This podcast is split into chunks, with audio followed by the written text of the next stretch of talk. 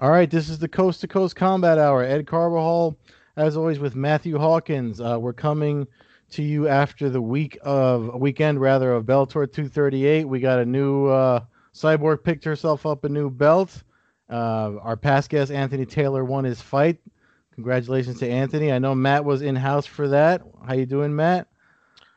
Doing all right. Uh, event was fun. Uh, news of Kobe Bryant passing on Sunday kind of uh, yeah. the weekend off, kind of put me in a daze for the last day and a half. I think Um, that's that's everybody, but uh, we'll we'll get into that in a second. Uh, we have Daniel Zaldivar returning. Uh, he's got a little bit of time to to talk with some boxing with us before he hits the road. So how you doing, Daniel? Welcome back. Thanks again, guys. Happy to be back. Thanks uh, for inviting me on again. I know a rough time for you guys on the West Coast uh, with the passing of Kobe Bryant. Everybody's been kind of out of it all week. Uh, Super Bowl coming up this weekend, and there's no, there's really no MMA fights going on that that uh, of note. So uh, I mean, you you've been busy, Danny. Uh, we've been meaning to have you on. I know Wilder Fury's coming, uh, probably the biggest boxing event coming up soon. But um, uh, you just had uh, Andy Foster on, on your most recent episode of the podcast. I listened to that today, and I know uh, as far as regulator- regulating combat sports, um, that's uh, that's probably gonna garner you a lot of attention. I, I actually just listened to it. I know Matt has uh, interest in uh, in how the athletic commissions handle thing out, out on the West Coast. So uh, uh, on your podcast, the last round, uh, can you just talk to us about how that went and what you guys covered? Yeah, sure. So we've been trying to get uh, Mr. Foster, um, the executive officer of the California State Athletic Commission, on for like the last month or so. Um, we had him scheduled about twice before, um, but one of the days was actually his birthday, and he was uh, he was okay to come on, but like I had told my partner um, Mike, I was like, oh, you know what? Let's just reschedule him for that day because it's his birthday. I don't want him to cancel on us like an hour before. And then like the first time, he just had to reschedule. Um, so luckily, we were able to get him um, yesterday. This past Monday, he was able to jump on. Um, and like you said, he's a big figure in the fight game, um, not just the, the the world of boxing, but also MMA. He has he has to sanction uh, any fight that's in California. Um, you know, and and like you said, my show is a boxing show, and of course, your guys is uh, primarily MMA.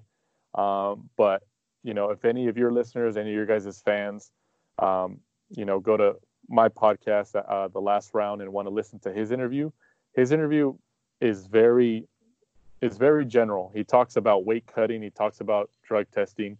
Um, I even asked him about the Jon Jones situation. Uh, I think when the fight was moved to Inglewood, um, Ed actually gave me all the tips on, on asking him that beforehand because I I, I I, sa- I messaged him um, I think the day before or earlier in that day and I said hey we got Andy Foster. Is there anything you want me to ask him? And he told me oh ask him about this. So I was able to kind of ask him about it and um, so that was pretty interesting. So uh, if you're a fight fan um, it's a pretty good interview to listen to. Where, in your opinion, where does the California Commission fall on the scale of top commissions in the country? I know for MMA, it's generally from an outside perspective, I think it's considered one of the top. Um, is that the same way in boxing? Yeah, absolutely. I mean, you, you, I don't think you can argue that they're the busiest, um, just because of the of the size of our state here in California. Um, he's definitely is the busiest. Um, I've ta- I've been able to talk to like athletic inspectors and, and commission reps, um, being over here in in, Lo- in the Los Angeles area, um, and they've all told me that other states and even other countries like in England and and and, and Europe um, would come to California to study our commission and how how they do it over here, pretty much to, to do like a model.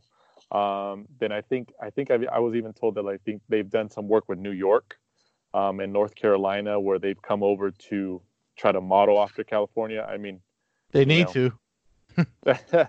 so um, I, I mean, you know, of course, I'm not behind that curtain in terms of seeing what they see, but I, I, I've been in the fight game, at least the boxing side, quite a few years in terms of the media side, um, and you know, not everybody, not every commission is always going to get everything right, um, but you know, with being such a large state with the population that California does, Um, I think they're doing a pretty good job. Um, I, I, he had mentioned on our podcast that, that he's the only state in the United States that has a, a pension fund for for fighters. Um, I completely forgot about that, but he mentioned that towards the end of his interview. Yeah. Um, but it's pretty much like a retirement account towards the end. You have to, I think you have to vest after 75 rounds. Um, I think that's a pretty interesting uh, uh, factoid in terms of commission for the fight game. Yeah, man, I, I found that really interesting. And one thing, if you, I know Matt uh, hasn't heard it yet, uh, but you probably want to check it out, Matt, because uh, one of the things I found most interesting is when he talked about how how he got into uh, the position he has. A lot of his background, uh, coincidentally, he he came in through uh, as a fan of like first UFC and all that stuff, Brazilian Jiu Jitsu and all, and so it was crazy how. Um, one of the things he said was as far as dealing with both boxing and, and MMA, uh, MMA kind of stood out more as far as I don't want to say the problems, but like when he talked about uh, uh, weight cutting and stuff like that. Obviously, Matt and I have gone back and forth about that. I'm not back and forth, but we've talked about it a lot because uh, I mean I don't know how many events have fallen apart or fighters been pulled off of cards in MMA because of uh, of being um, you know uh, have a weight cutting issue. And um, what was the uh, there's what was what's the thing? I mean, uh, Matt, you probably know this too. The about the 15 percent. Uh, you have to be fifteen percent within uh, the limit or something like that.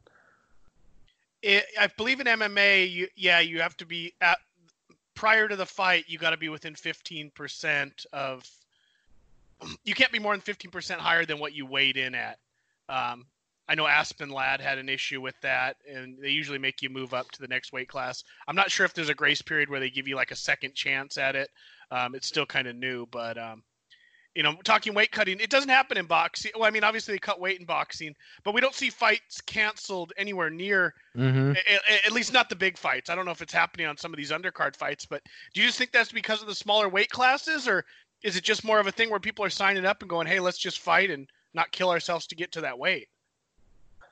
Uh, well, he a- Andy Foster did mention that um, there is a big, you know, disparity between boxing and MMA in terms of weight cutting.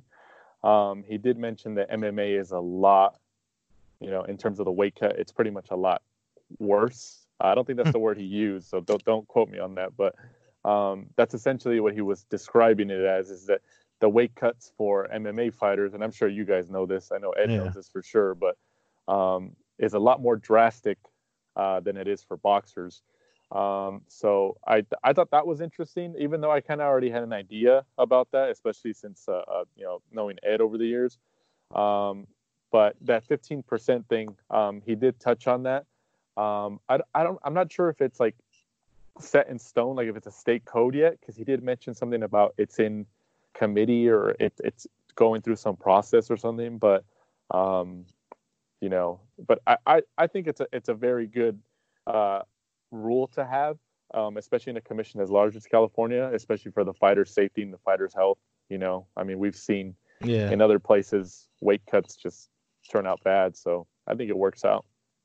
Yeah, well, one of the things I think uh, the reason why we don't see it so much in boxing is because they have more weight classes than MMA. Yeah, exactly. Yeah.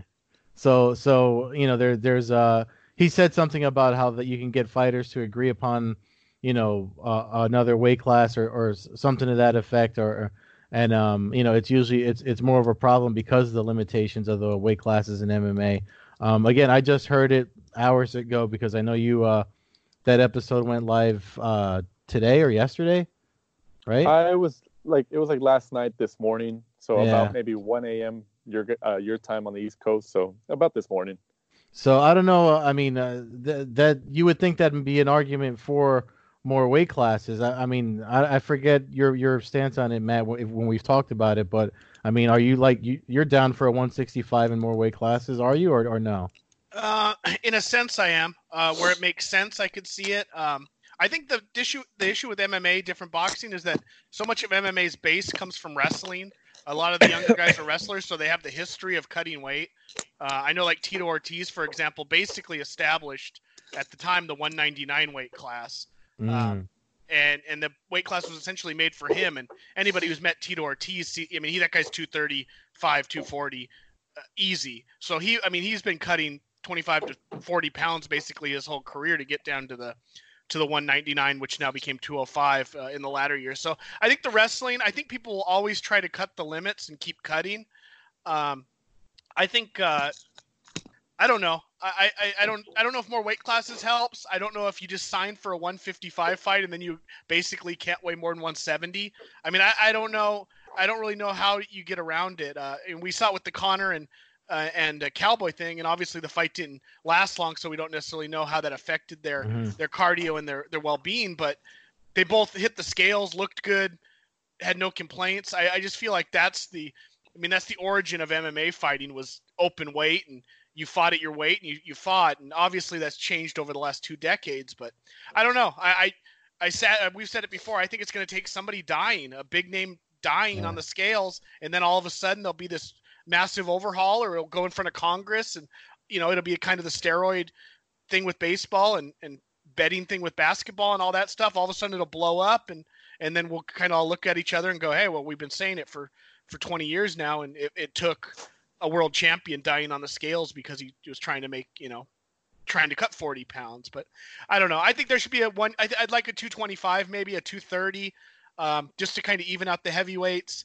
Maybe do every 10 pounds do a do a 20 uh, you know a 30 40 50 160 170 add one. But if you have i don't, I don't want to get into where we have boxing where we have a weight class every three pounds. I think that that uh, there's not enough uh, there's not enough mma yet in this world. I don't think for that. I think if you, the UFC had 45 title belts, uh, I think yeah. we, we would start seeing some uh, pretty undeserving champions in a lot of the weight classes.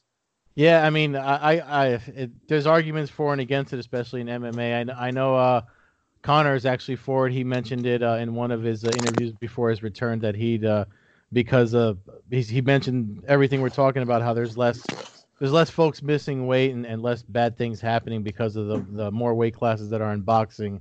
Obviously, he's he you know since his time uh, with the Maymac thing, which with which Daniel did cover uh, briefly back in uh, whenever that was 2017, um, mm-hmm.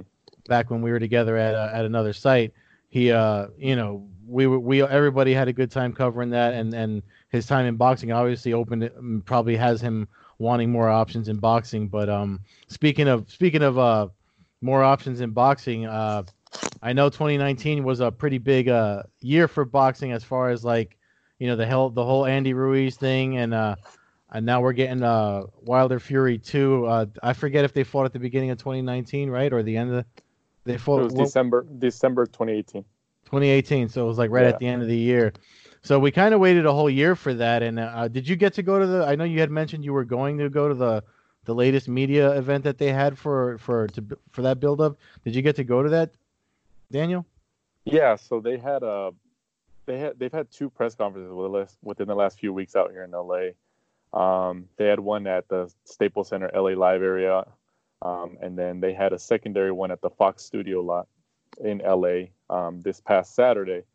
Um, my partner Mike from uh, the Last Round podcast and I went to go cover that on Saturday. And um, you know, I don't know if any of your listeners or you guys caught maybe the highlights or a little bit of it. It was pretty uh, like the biggest difference uh, between that like this press conference and any other press conference is it, it was held in a television studio. Mm. And That's these right. these press conferences are never. I mean, you guys know they're never really held in television studios like that. They never really invite the media. So um, that was the biggest difference. Other than that, both fighters were pretty cordial with with each other. There wasn't really any back and forth controversial banter. Um, but you know, it was it was an interesting. They're they're trying to promote it, and um, us, my team, we were able to get some some good solid interviews, like four or five of them for our content. So, um, yeah, I mean, it's still an intriguing matchup. The rematch was exciting, especially the last two rounds. Um, so I think everybody's hoping the, that the rematch is going to be even more exciting. It just doesn't seem like there's a, there's a lot of uh, fanfare for for such a, a, fight that was such a big deal, though. I feel like there's there we'd be talking about it more as we're coming into the month of February. I mean, I don't, is it crazy out by you guys? I mean, I don't know what's what's your take on it. M- me and Matt haven't really talked boxing since I think since you were last on. Mm-hmm. No, I agree, um, but we had a, a, on on that past Saturday, we had a reporter from ESPN. His name's Steve Kim. Um, mm. He was on. He, we had interviewed him for a good 20, 25 minutes right there at the Fox studio lot. Um, and I think I brought up that point in terms of promotion. And his take was that he was just, and he's been in the game since like the 90s. Um, so his take was that he's like, look, like the buzz around the the buzz around this fight. He was like, he was like, it won't, you won't start feeling it until probably like the week up, yeah, fight week. He's like, or especially after maybe this weekend, because um, there's rumors that they might they might promote it on the Super Bowl um, because I think Super Bowl is on Fox, I believe. Yes, it is. Um, and then, um, you know, the for your listeners that don't know, Tyson Fury is with ESPN and Deontay Wilder is with uh, Fox. So this is actually a joint promotion. It's a joint promotional pay per view um, that they've been utilizing both platforms. So, um, you know, it, it the, there's no buzz. I mean, there is buzz, but it's more for the hardcore fans. Um, but I don't think you'll start seeing maybe that casual fan buzz until it gets closer. Um, hopefully, after this weekend, if they utilize the Super Bowl airtime or any of that time um, for that promotion, because that'd be huge. Because that's like what 30 million viewers who, who watch the Super Bowl every year. Um, so they'd be stupid not to, but who knows? So we'll see how it turns out. Yeah, uh, I think I think that might be the kind of the way of the future. I don't think we're going to see these six month build-ups like we had uh, for like McGregor Aldo and some of these other mega fights. It seems like we, I mean, the, we were saying the same thing about uh, the Conor Cowboy fight, how there really wasn't much talk talk about it until basically the week of the fight. So I think people's uh, attention spans are so small right now, and there's so much other content in combat sports that you almost don't want to get lost uh, promoting too soon. You'd rather just kind of own that last week with as much content as you have. Right. Yeah, I, I completely agree with that. And then another interesting thing um, for this fight is that uh, Bob Arum, who's obviously one of the most famous promoters in the fight game, you know, he has his company Top Rank, had mentioned before when this fight got announced that they weren't going to do any press conferences or anything like that. They were just going to utilize on the machine behind ESPN and Fox, like their their reach. He was mm. like, we're mm. going to use a college football and all that stuff. Um, and then the last couple weeks, they've done two press conferences out here in LA. Mm.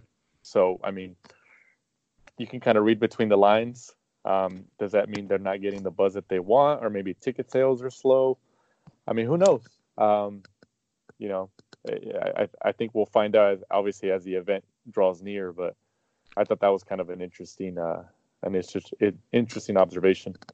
You know what? What's what's what's interesting? You talk about how they might ads during the Super Bowl.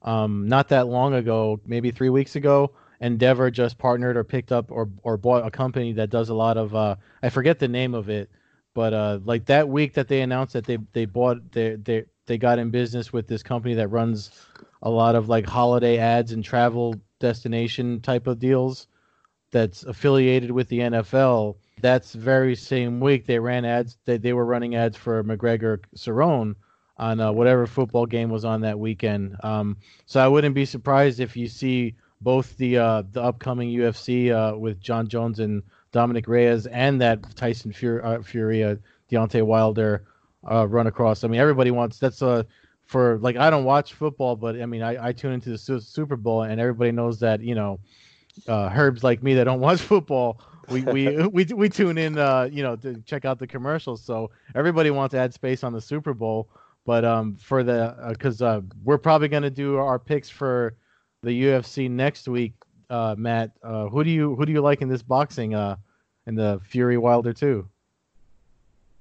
If you're asking me, I think I like yeah. uh, I like Fury.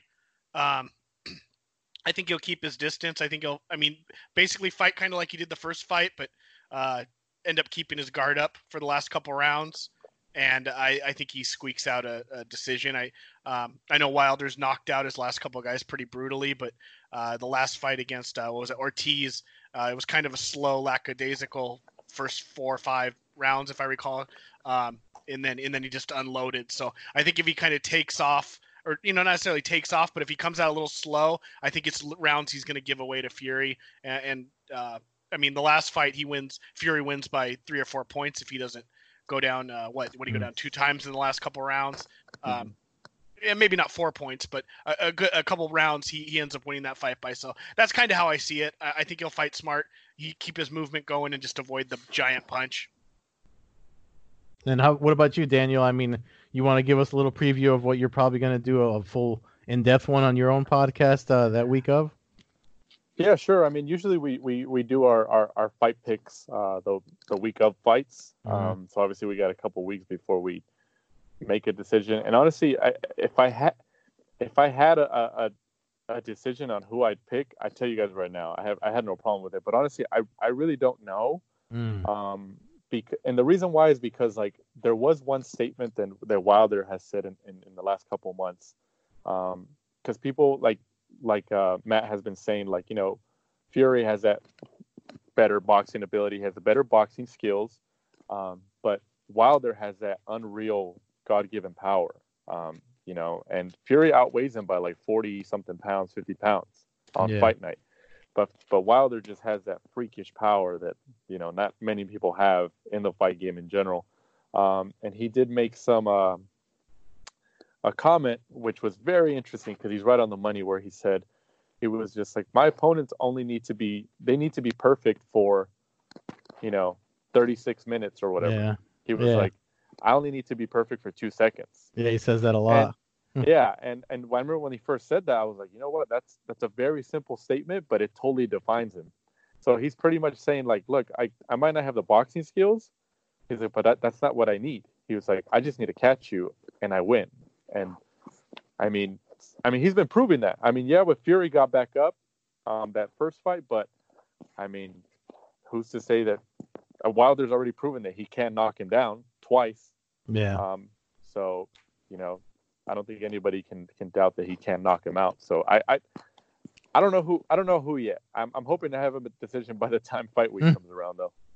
Yeah, I mean, I'm I'm going uh, Wilder just because uh, I'm a fan of of uh, someone that at least tries to finish. I mean, not not that Fury doesn't try to finish, but you know, uh. Wilder Wilder strikes me as a finisher, so I'm going in on Deontay Wilder, even though I don't like I don't like when he yells "bomb squad" and scares the shit out of everybody. but but it's pretty uh, wild, yeah. It's yeah, wild I mean, I've heard it around here in, in, in New York when when he's fought out here. So, and it's uh, when, when he did it in the uh, what was it when he yelled it a couple of years ago? They did a media thing in the in um, Empire State Building. Mm-hmm. Uh, he he he scared the shit out of everybody that was standing around there. It was a while, a long time ago, like when we back when you and I were working together. But yeah. I was like, Jesus, that guy's loud. But anyway, um, I mean, I know you got to get going, man. So before you leave, uh uh, obviously, when you you can just hang up, and then me and Matt will finish up with our uh, recap from the weekend. But um, if you just want to go ahead and uh, let folks know where to listen to the podcast, where to follow you on social, uh, and what you got coming up, uh, go right ahead. Yeah, guys, I appreciate you guys inviting me on once again. You know, I'm always here to be your resident boxing expert when you need something.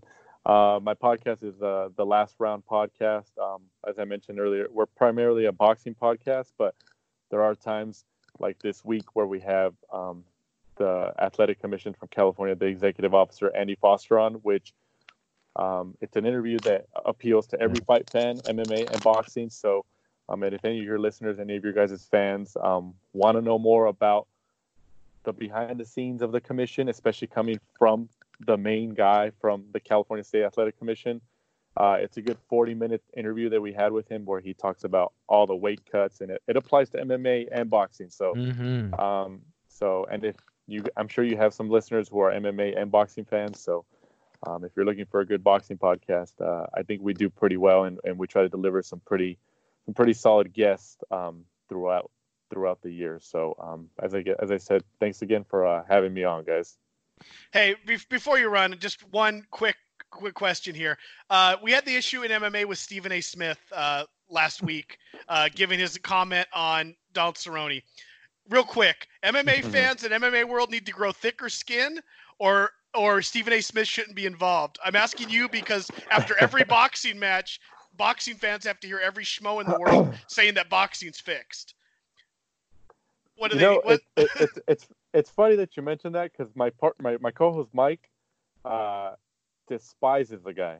Despises the guy. Yesterday when we were recording, after and before, Yay, Mike. And, uh, Mike, like he was just just venting to me about the guy, and every time he vents to me about him, uh, when Stephen A. Smith is involved in some type of boxing related show for ESPN or whatever, I I just laugh. And he's just like, "What are you laughing at?" I was just like, "Because you're so affected by it. Like, like, like the like I'm I'm in. I look. I it doesn't bother me. It doesn't bother me because I know the guy's doing it because it gets attention. Why do you think? Why do you think that this recently the last contract he signed for ESPN was like? I think he's like the highest paid ESPN employee they have. Mm-hmm. He, he's making tens of millions of dollars. Why? Because he gets ratings. You don't think he knows that? That he he he yells, he gets crazy, he does all these random opinions, he he calls out people.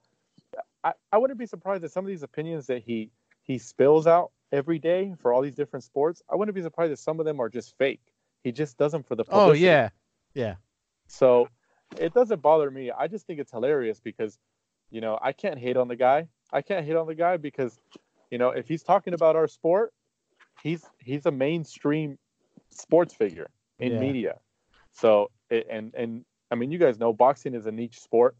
Um, I, you know, I, I can admit that probably MMA is, is essentially a, a, a we have a bigger fan fa- fan base at the moment. Um, so when he talks about boxing, even if he's like criticizing us, hey man, I'm cool with it because he's a mainstream figure that has all these eyeballs in him. So yeah. it doesn't bother me, but uh, to people like like my co-host Mike and obviously a lot more people, uh, he gets under their skin. So, but sure I think it's kind of hilarious. Yeah.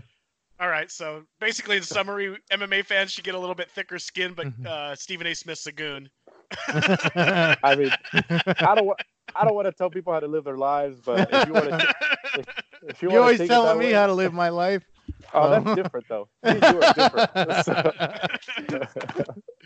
All yeah. right, Danny. Well, thanks for that. Yeah, I mean, uh, we'd like to have you on sooner than later uh, again, just so we can uh, break into some more stuff, uh, especially maybe after the Fury Wilder fight. And um, I'd like to talk to you about more of the prospects and stuff coming up in the world of boxing, people that we can start looking out for in, in the near future. So, thanks for joining us again. Appreciate it. You, you got it, guys. Thanks again. Cool. Take care, man. I'll talk to you later. Cool. All right, so that was Daniel Zaldivar of the Last Round podcast, uh, returning to talk boxing once again. He had to catch a train, so uh, sorry for rushing us into it, but I didn't want him to miss his train. I know what it's like to have to catch trains and buses and shit living in Jersey and going to New York. So, um, but yeah, man. So Bellator 238, man. I know you were there. You, yeah, uh, great event. Yeah. Um, like I said uh, in the intro of the show, had a, had a blast. Um, got there for the opening bout of the night. Uh, opening bout was a was a fun scrap uh, between a couple youngsters, uh, and then Anthony Taylor uh, picked up a very close decision win over uh, Chris Avila in, in a fairly back and forth fight. Uh, I know. I know yeah, Taylor's. We were, we were kind of talking during it. I mean, we even though I mean for folks listening, uh, you know, a lot of times when Matt's at stuff, he and I will still message each other. Uh, you know, even when I'm at stuff, if I if I see him messaging me on the phone, we'll talk about what's going on as it's happening live. So, uh, I mean, what was the take as far as like when you, being there in the arena? Did the crowd like feel like he got robbed? I didn't really hear any boos. No, uh, I, I, think I think everybody thought it was a close fight. Mm. Um, my uh, my cousin with me thought it was a draw uh, before they announced it, and then the first card they actually announced was a 28-28 draw. So, mm-hmm. um, you know, uh, they both had some good moments. They both uh, they both had some moments that they can work on. Uh, I think Taylor could admit that he probably uh, needs to continue to work on his cardio a little bit.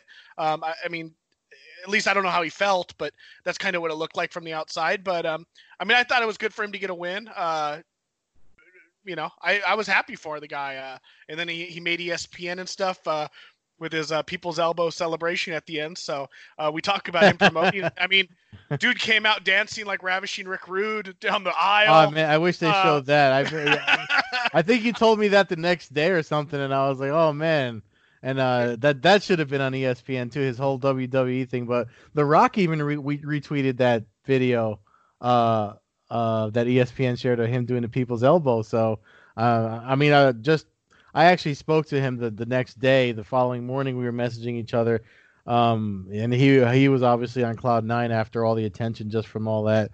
Um, one thing I got to say though, I mean, and you know it too because we've had him. He's been on. I've spoken to him a bunch of times. We've had him on the podcast twice. I mean, he's definitely uh, from as an outsider, someone that's watched his career, I could see his apprehension as far as going for those takedowns and being concerned with, uh, you know, the submission game. Obviously, all of his losses that he's had, or most of his losses that he's had, were by submission. But I mean, when he finally said, you know, screw it, there's a round left, I got to do something. Um, he put himself in danger and he defended all the sub attempts, escaped in arm bars, uh, escaped, uh, I was actually really concerned when his back got taken, and he and you know he spun out of that pretty well. So you could tell he's he's focused on everything he's he did wrong years ago, and he's uh, evolved. So it, it's it says a lot for him. I know I know there's folks hating on the fight or whatever, but I mean after watching his, you know, it's it's just crazy when you watch a fighter that's from their first pro fight to a few fights in and how they've grown. I mean, I, I'm actually pretty proud of the kid. Yeah, no, I mean, like you said, he's he's always been uh, open to coming on the show. Um, first time I we spoke to him, I spoke to him on, on the here. I I could eat, I caught the WWE vibe and I actually vibe and actually asked him about that. So it's kind of been funny to see how that's that's kind of developed and and, yeah. and and good for him.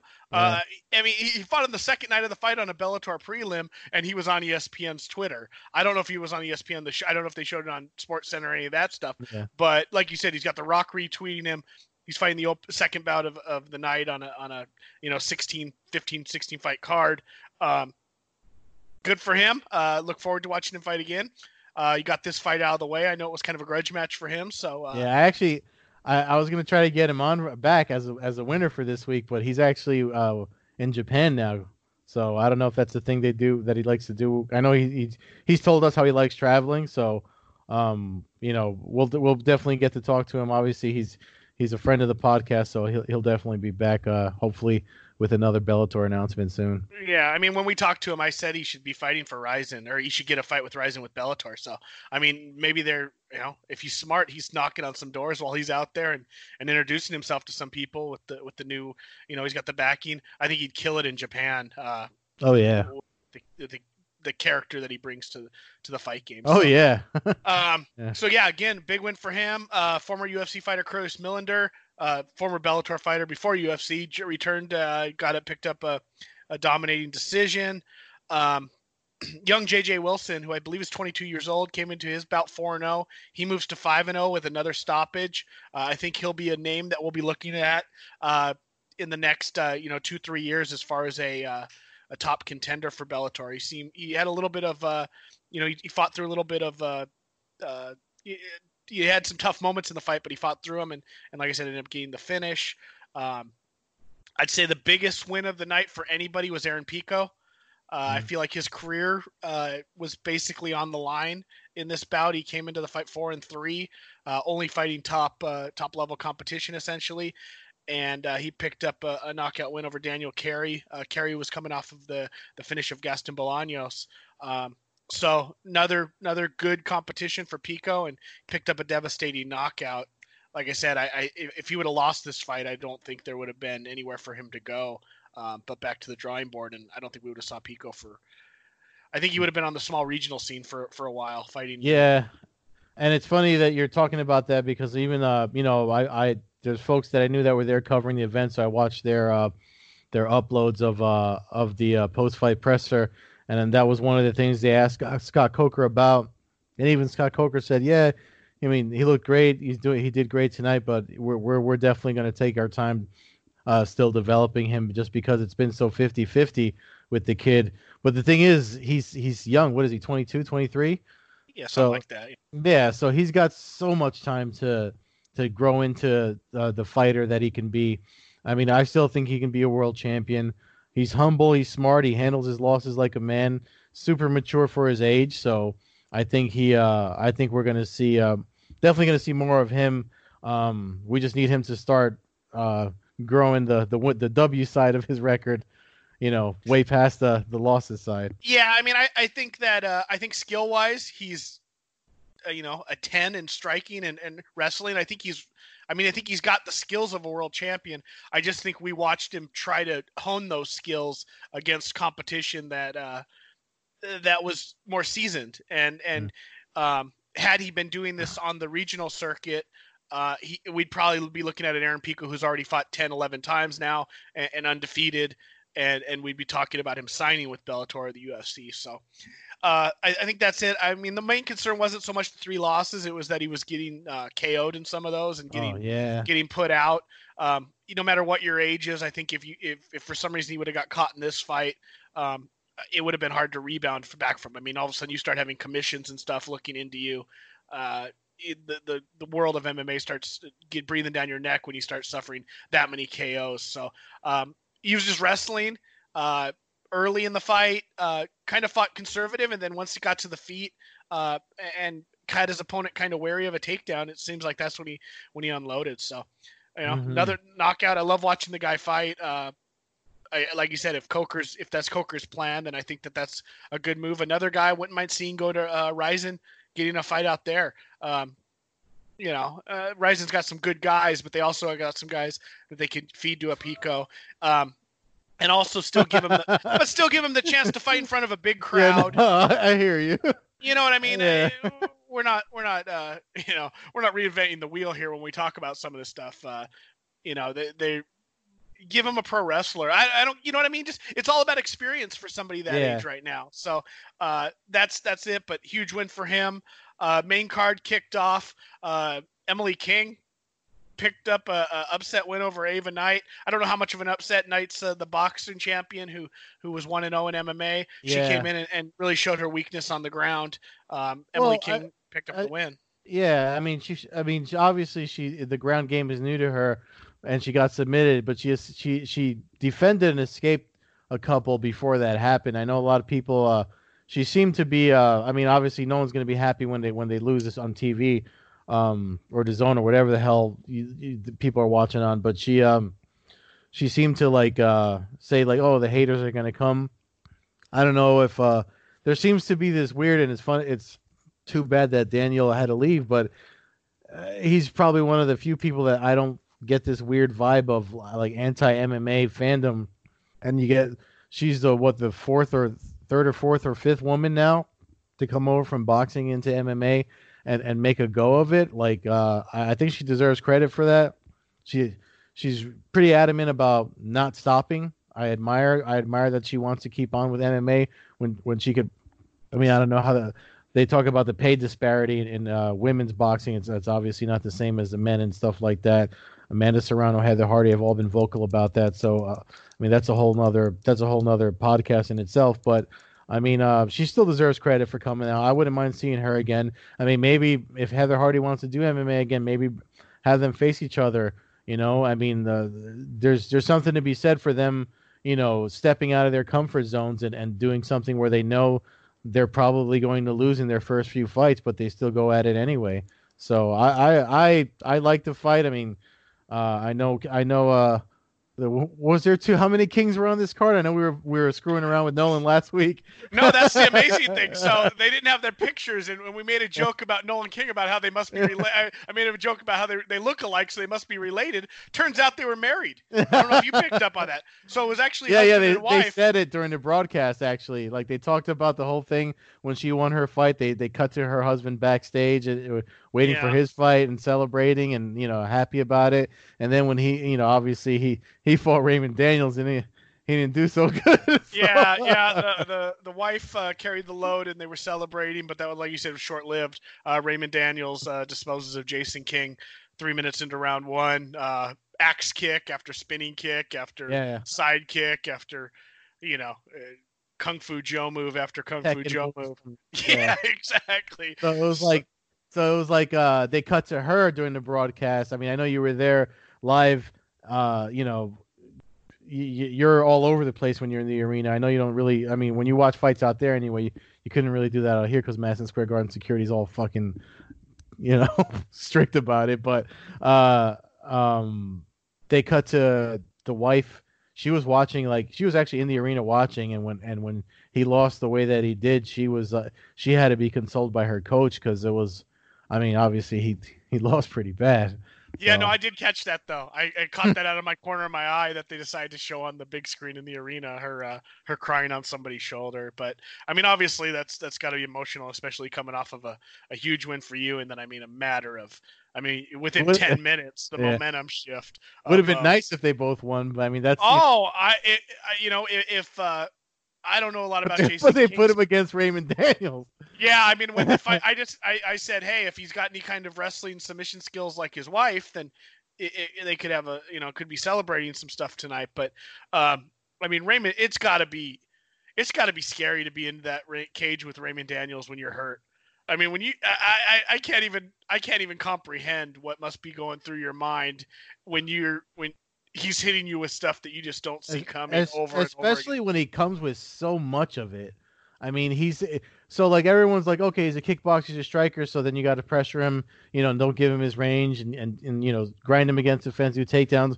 But if if he comes at you, you know, like like we said, like a video game fighting character, you're not. It's it's it's easier said than done, you know. And and he the thing about his striking is he's a smart striker. He's he's not just a headhunter. He attacks the soft tissue. I mean, he confuses the hell out of. Um, I mean, uh, last Thursday, I, I don't know if I've talked about it. I know you know about it, but I, I've, I've talked about it on the podcast before. I haven't done any striking, sparring, or MMA out, outside of jiu-jitsu, but like as far as striking, I haven't done any training since I tore my pec in, in 2016. So I, I just started doing it again last Thursday, and and uh, Nate Ray, I sparred with him. He competes uh, amateur MMA, did a couple of fight to win pros, uh, and um, he's 155 pounds, but even just moving around, not being used to it, uh, being away from it from four f- four years, four or five years, four years, yeah, I hadn't sparred in four years, and uh, I was completely lost. So it was weird watching. Uh, I mean, not not that King was lost against Daniels, but I'm just saying that the the comparisons, uh, you know, they're light years apart. But I mean, someone as such a seasoned striker like Daniels, just firing away at him. I mean, he probably didn't even have time to think about, you know, let me grab a single leg or something. You know? No, and and he he he lands them. That's what's that's Yeah. what's different than Daniels and a lot of guys is. I mean, we got guys in the UFC flipping off the cage and doing crazy stuff, but they're Yeah. not landing anything. It's it's more show. It's more. I- mean, he's he's throwing tornado punches and he's landing them. I mean, these kicks he's throwing, he's running away from a guy, and all of a sudden he throws some crazy. I don't even know the, the terms for all the kicks, but he, he throws some crazy spinning back kick and he lands it on the guy's liver. I mean, it's Yeah. like it's not it's not just for show, uh, and that's what's Yeah. that's what's crazy. And and I, and I mentioned it. I it seems like we're still light years away from the potential, but my Mhm. God, him and MVP at 170. That's got to happen. Yeah. I, I, mean, you talk about a video game experience in an MMA fight. I, Yeah. I can't. I, I mean, that's that's like that's up there with fights that I I would uh, I'd wish to see. And I, I don't know. Um, it would depend, I imagine, where it happened. But Daniels has the kickboxing experience, so we're less likely to see a commission try to say, "Hey, he's only only got three MMA fights." But my God, that Mhm. would uh, that would be a fun one. But so that was a big win for Daniels. Um, you know, uh, up until this point, Bellator pretty much had, I think, things going the way they wanted to. Um, Yeah. I think they would have liked to see Ava Knight win, uh, but that's that was probably lower on their their totem pole. But with Pico winning, uh, Daniels winning, uh, Sergio Pettis then was the next fight. Uh, he picked up a uh, devastating win, uh, submission win, uh, after after dropping his opponent. Uh, I think it was another uh, first round, so really fight was never in question. Pettis did his thing. Uh, first stoppage, it seems like in a while. Uh, without glancing at his record, I can't really honestly recall the last one he had. So that was good to see. And um, I think with him signing with Bellator, this was a fight obviously he had to win if he wants to uh, work his way into the 135 pound weight class. And without a Mhm. champion in that division, uh, he's got the name value. Seems like he uh, he starts to slip into a spot here pretty soon. If uh, you know, we got Mix, we got Yeah. Gallagher, Gallagher. You know, it- Yeah, other than it's pretty pretty thin. No, yeah, yeah, you're right, and that's one of the things. Again, uh, at the post-fight uh, media scrum with Scott Coker, that's one of the other questions that he fielded was, you know, with that win and him him new there, where does he fit in? And Coker, you know, obviously he doesn't want to rush him, but he was like, he's definitely he's definitely on the radar of, of that whole conversation. So, um, good for him. Yeah, no, a big win. Um, like you said, the arena arena's rolling right now. Everybody's happy. Uh, fights are looking good. Uh, like I said, Daniels, Archul- or uh, Daniels, and then and then Pettis, and then then we got the fight that I thought was gonna be the fight of the, the Yeah. early fight of the year, and uh, seems like I put the the mush on that. Uh, Juan Archuleta picks up a uh, decision over uh, Henry Corrales. Mhm. Uh, I mean, not what I expected. Uh, no. Maybe something I should start to expect more with Archuleta. Uh, I've been at a couple of his fights where he's gotten huge knockouts, so maybe that was a little bit. Uh, uh, maybe that's cha- swayed how I was looking at his fights, but he's starting to have a little bit of a more of a traction of, of being a little bit of a slow, more of a slow down fighter. I know the people in the arena were not happy with him. Uh, Hmm. Most people sitting around me were not rooting for him. Hmm. Um, I, I, I- and they, you know, if if you, I guess if you only watch the the Pitbull fight and, and maybe a couple of his other fights, that might sway your opinion, uh, considering that last fight was in LA as well. But uh, I mean, I think it's one the case of like like oh, when we had Nolan on, all three of us were kind of like, yeah, this could be fight of the year contender. But I think it, you have a case with two guys like that where, uh, again, like we had talked about last week, and how how certain fighters can cancel each other's uh, skill set out, and when you get guys that are so similar, I think we just saw a, a dual case of extreme, extreme aggressive caution. You know what I mean? So yeah, like- no, I, I see that. I guess Yeah. I get. I, I always figure that there's going to be some kind of sense of urgency. Mhm. Um, and I would have thought maybe more on Corrales' side, coming off of the loss to Caldwell, and um, he doesn't have the.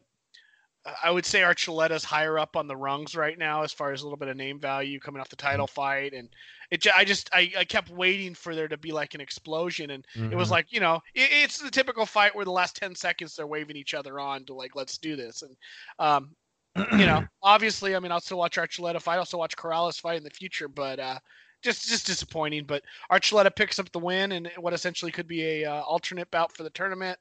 Um i don't think he's got a lot of people i mean he got booed out of the arena uh so Oh wow! You know, I gotta say, man, you were there. That's a good thing you were there because a lot of that, uh, a lot of that just wasn't. Uh, it's not something that that I caught on as watching at home. You know yeah, no, I mean? they, they booed the decision. Uh, they booed him walking out of the cage, and they booed him walking out of the arena. I mean, it was it was he got booed out of the arena basically. Wow. Um, you know, he played it up a little to the crowd and stuff, but uh, you know, uh, it could be good, it could be bad, but I think in his next fight he's going to have to uh, reestablish himself as as somewhat of a killer if he wants to keep uh, keep hanging with some of these other guys. Um, somebody who's been criticized fought in the next bout, uh, the the quarterfinal for the featherweight tournament. Um, I've been a little bit uh, on Caldwell. Uh, I was a little bit uh, one of his naysayers, I guess, saying that he was kind of just had become a wrestler without not looking for finishes and stuff. And um, proved me wrong in this fight. Put down Borics and uh, submitted him uh, two minutes into the fight. Yeah. Uh, looked outstanding. Uh, looked like the Caldwell that we kind of always uh, we knew was there, but uh, and, and it might have just been a matter of running into Horiguchi twice in a row, and then and then basically wanting to get his feet under him and and, and grinding out a win over Corrales in the opening bout of the tournament. But uh, but a great performance, big win for him, and uh, I'll tell you what, that finish got me excited for the AJ McKee fight. Yeah, man. I mean, not for nothing. I I, I can't disagree with anything you said, but uh, it was definitely. Uh, I, I I did pick Caldwell to win, and I just I personally just think maybe the the 135 might be too rough for him as he gets older or whatever the case is. But uh, I mean, I, I thought it would have been more of a you know a longer fight. But yeah, man, I was super impressed, and and like you said, when they had him face off, um, I saw someone tweet. Uh, I don't know if you caught it while you were there. That because McKee was walking around the arena, they said he was walking with a cane. Did you see that? No, I didn't.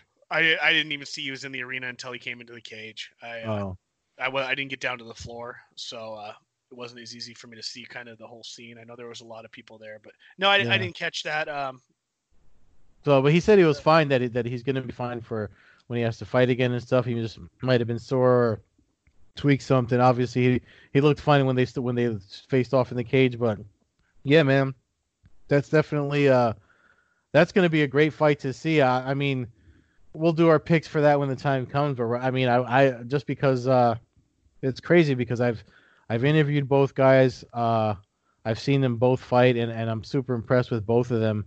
But if if if I were to make a, a pick now, um, I, I, I just feel like McKee might be the because you know Caldwell's strength is his wrestling. He used it in, in, to grind out the victory and the submission uh, in that fight that you just talked about. But I I just feel like uh, McKee's McKee's got the tools to handle that, and I just think he might have more ways to win. But we we can talk about that when it happens. Yeah, no, I, I tend to agree with your initial ideas on that fight, but like you said, we'll, we'll get to that. Uh, that brought us to the main event of the night. Um, basically, a women's super fight, a true 145 pound championship fight uh, for the Bellator featherweight title. Uh, Cris Cyborg uh, signed with uh, Bellator, came in, fight Julia Budd. Uh, Budd, who had been on a long uh, win streak and had been the Bellator champ for a few years you know, I, I, think I called TKO like two and a half rounds, something like that. Uh, ended up going to the fourth round where uh, where Cyborg put together a video game mm-hmm. style uh, combination, uh, eventually dropping her with a body shot and having the fight waved off. Um, fun fight. Uh, crowd yeah. liked that fight. Uh, I was into it start to finish. I thought Cyborg basically won every round. there might have been a round in there. I can't recall, maybe the second round where it was Budd might have uh, done a couple things, uh, basically kind of holding Cyborg up against the cage, uh, throwing some knees in the clinch and such. But uh, you know, uh, Cyborg's just Cyborg. Uh, she's one of the great MMA fighters of our time and of the sport's history. yeah, you know, and, and she gets she becomes a, a Grand Slam for four championship belts and four of the biggest organizations in, in MMA history. And not for nothing, man. You you you you've had some you you've put your ass in some significant seats in, in arenas when it comes to cyborg. Because if you look at, I mean, I, I know I've mentioned on the podcast before. You, there's a nice blog you wrote over at at uh the site that I own, the Blogboard Jungle, where you wrote about uh the Carano cyborg fight. So I mean, I don't know if it's hit you yet or if that came across your own mind. I mean, you've had a, a so you, you've sat in some significant history of cyborg fights as it pertains to women's MMA. I mean, she picked up her fourth title in the sport uh, right? That's Invicta, Strikeforce, UFC, and Belt. Yeah, it's four. So I mean, uh, with with you watch uh, in the span of her career, I mean, you you've been there for some significant fights and and, and watching her fight, and um, I mean, I hate to say it, uh, like because you called her to to win earlier, she kind of picked it up later. I don't know if she just had to get the feel with Budd I mean, because we can't. We, let's not take anything away from Julia Budd, who was who was a solid champ while she was there until Cyborg came along. Um, I wouldn't mind if they did if they did a, a women's featherweight Grand Prix. Uh, I mean, Cyborg seems to be all for it. I wouldn't mind if they threw Budd back in the mix, but um, you know, Arlene Blencowe probably. I mean, Scott Coker said it afterward. She's definitely the number one contender. So if they're not going to do a Grand Grand Prix, then Blencowe's got got got to get her shot against Cyborg. But women's women's goat of uh, MMA. Yeah. Uh, yeah, I mean, I don't know. I don't. I, I. I. I don't know if she is above Nunes. Uh, Nunes obviously has the win over her, but they're they're mm-hmm. both. I mean, it, eh, we start talk. I mean, they're the one too. Um, and then Rousey is probably a, a distant three. Uh, but you can't take away anything from Ronda either. I, I, I feel like we we look in hindsight, um, but she did her thing for for for a good portion of time and finished off a lot of good fighters. Yeah, I mean, I, I've uh, I've been able to see Cyborg fight. I forget how many times three, four, gosh, five, six, seven, eight. You know, I've seen. I think I've seen maybe her fight ten times live now, nine times. So mm-hmm. I've seen Cyborg's career. I've seen her win two of those belts, um, the Strikeforce and now the Bellator one. I saw her lose um, the uh, the belt to uh, Nunes. Um, how did she get the belt in UFC? Uh, I might have been at that fight too. Did she get that in the in the Holly Holm fight? Or no, she had it. Uh, she had it before that. She got it against Tonya Evinger. Yeah, they fought yeah, for so, the inaugural inaugural part two. yeah, it was supposed to be Megan Anderson, and then she fought uh, Evinger. So I was at that fight too. So I saw her win all three or three of her belts. Um, other than the uh, the Invicta one, she won at the fight before I saw her fight. So um, yeah, I mean she's been a major part of me as a fan uh, enjoying the fights, and uh, she has a huge fan base out here. And uh, you know, I know she has a checkered past as far as uh, some of the drug tests and stuff, uh, but uh, she seems like a really good person. Uh, I don't really hear anybody ever say anything bad about her. Uh, I know she helps out around the community and stuff. Oh yeah, Definitely so nice you know, that's the kind of stuff that uh, that I really look at. I, I, everybody's made mistakes, and especially when she failed, we were still in a kind of a, a dark ages time of MMA uh, when uh, when she takes a beat because she's a female, and maybe rightfully so. But uh, you know, if we if we threw away every uh, MMA fighter that that uh, tested positive, uh, our history of MMA would have started in about 2015. Mm-hmm. So uh, you know, big win for her. Uh, excited for it again. Um, Bellator announced a big show. Uh, I was predicting it for September 9th. San Jose Bader versus Vadim Nemkov.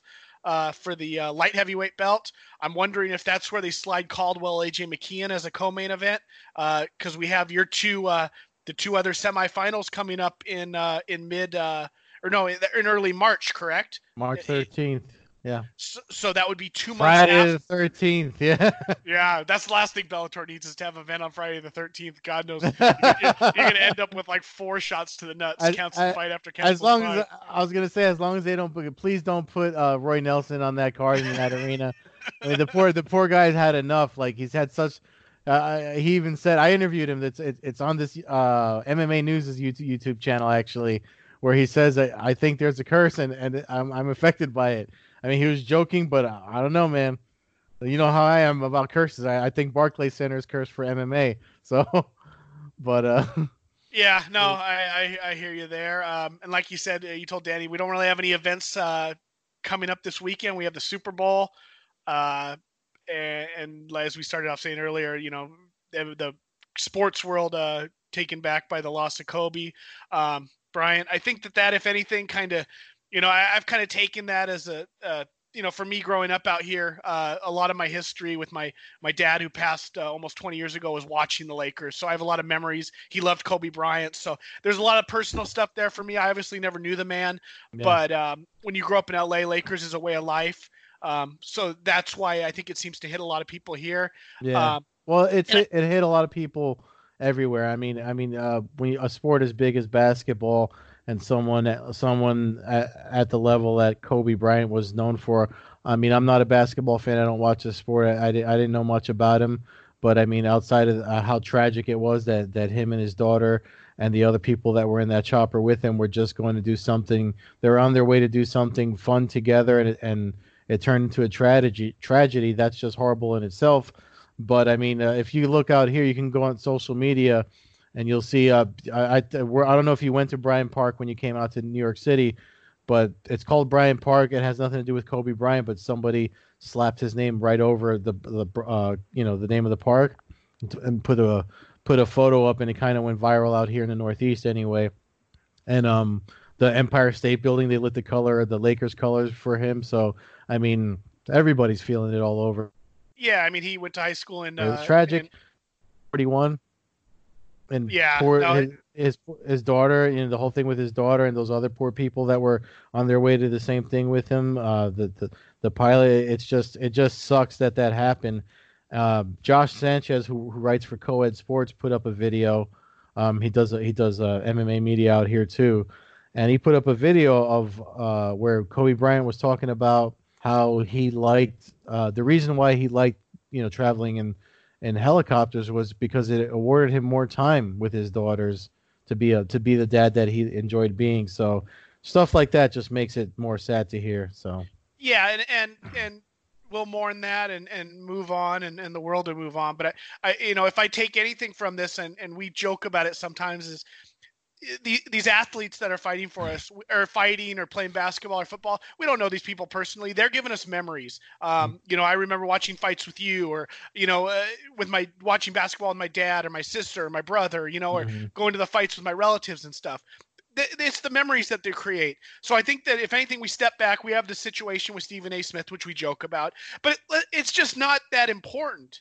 I mean, we're watching. We're watching. Well, Stephen A. Smith is not that important. Why are you no, bringing you're, him you're up? right. You're right. But I guess what I'm getting at is that it, it, the life is a lot more important yeah. than these things. So don't let it throw your life off. I mean, you see people getting banned from Twitter for pay, saying stupid stuff or yeah, getting yeah. their feelings hurt about because a fighter got bashed. I mean, dude, it doesn't mean anything. When it's all said and done, Yeah. all these people are creating memories. We'll look back at the record books about what they've done in the history of sport that they are in, but it doesn't it doesn't mean anything. The only thing that really matters is when it's all said and done is life and death.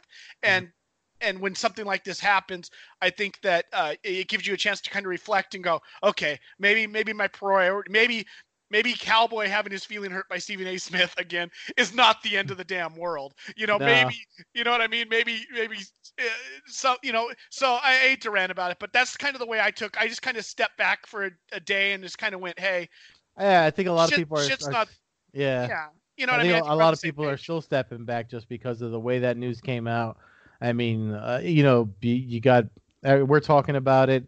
Everyone was talking about it. I mean, Dana White putting pictures up with him and Kobe Bryant, and and uh, like you said, it's just because of the the the you know these a lot of these athletes and and and the sports that we watch, their escapes they they they help us escape from the day to day you know grind and stuff like that that pisses us off on the on the regular. So when you when you when when you lost some when you see somebody from from that world, you know, gets taken the way they got taken, uh, you know, it's it's just tragic. But you know, one thing Kobe Bryant was known for, he was a worker, he was a grinder himself, and I'm sure he wouldn't want us to to sit too sad for too long. He'd he'd probably want us all to get back to work and get back to living. So, uh, yeah. Yeah, no, and, I- and I agree with everything you just said. Um, be curious to see if they uh, have something for him even at the Super Bowl. I wonder if there'll be a. Uh, I- bet you the NFL even does something that, that tells you where he crossed over to to everybody um, worldwide. So Yeah. uh, we'll end on that, uh, and we'll have plenty to talk about uh, next week as we as we prepare for the UFC upcoming card. Uh, fans can follow us at Combat Hour on Twitter, Coast to Coast Combat Hour on Instagram, myself at MMA Hawk 21 on Twitter and Instagram. Follow Ed at Carbazol on Twitter and Carbeerzol on Instagram. I have a bunch of photos from Bellator 238. Like I said, I've been kind of out of commission for the last day and a half, but I'm going to try to get those some of those posted um, and at least get a link to a, a, a website if I can't get um, most of them up on those sites. So keep an eye out for that if you're uh, if you're following me. And um, talk to you next week, Ed. Cool.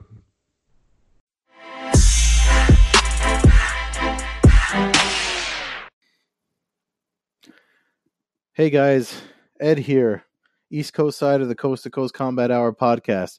If you like what we're doing, make sure you subscribe on YouTube and anywhere you listen to podcasts. Also, if you'd like to help us out and donate, uh, the support links are in any of the uh, podcast descriptions, and some the links are also provided on our YouTube channel, the Blogboard Jungle. Um, thanks again for listening, and if you give us some support, we'll give you a shout on the podcast. Maybe uh, bring you on for a UFC pay per view breakdown or two. Thanks again.